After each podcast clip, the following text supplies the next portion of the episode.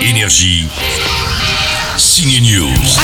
À ma gauche, Jason Statham, à ma droite, Dwayne Johnson. Du coup, il y a concours de celui qui a la plus grosse. Choisis une porte.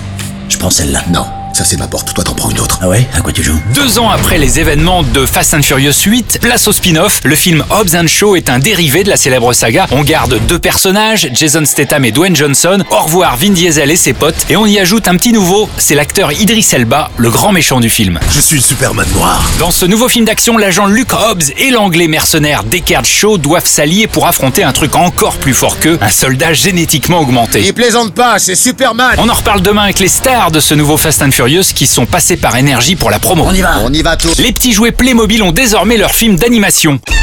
Ah ouais, là, il y a un os. En VF, on trouve Cadmerade, la chanteuse Jennifer, le comique Jérôme Commander, tous sont donc devenus des Playmobil, même Franck Dubosc, si si, Patrick Chirac incarne ici un Playmobil Playboy et agent secret qui se la pète.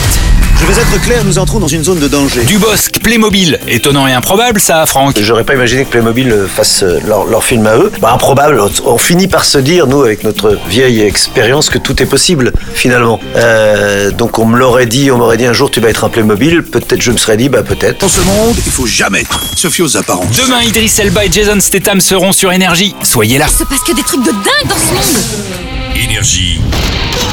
Signe News.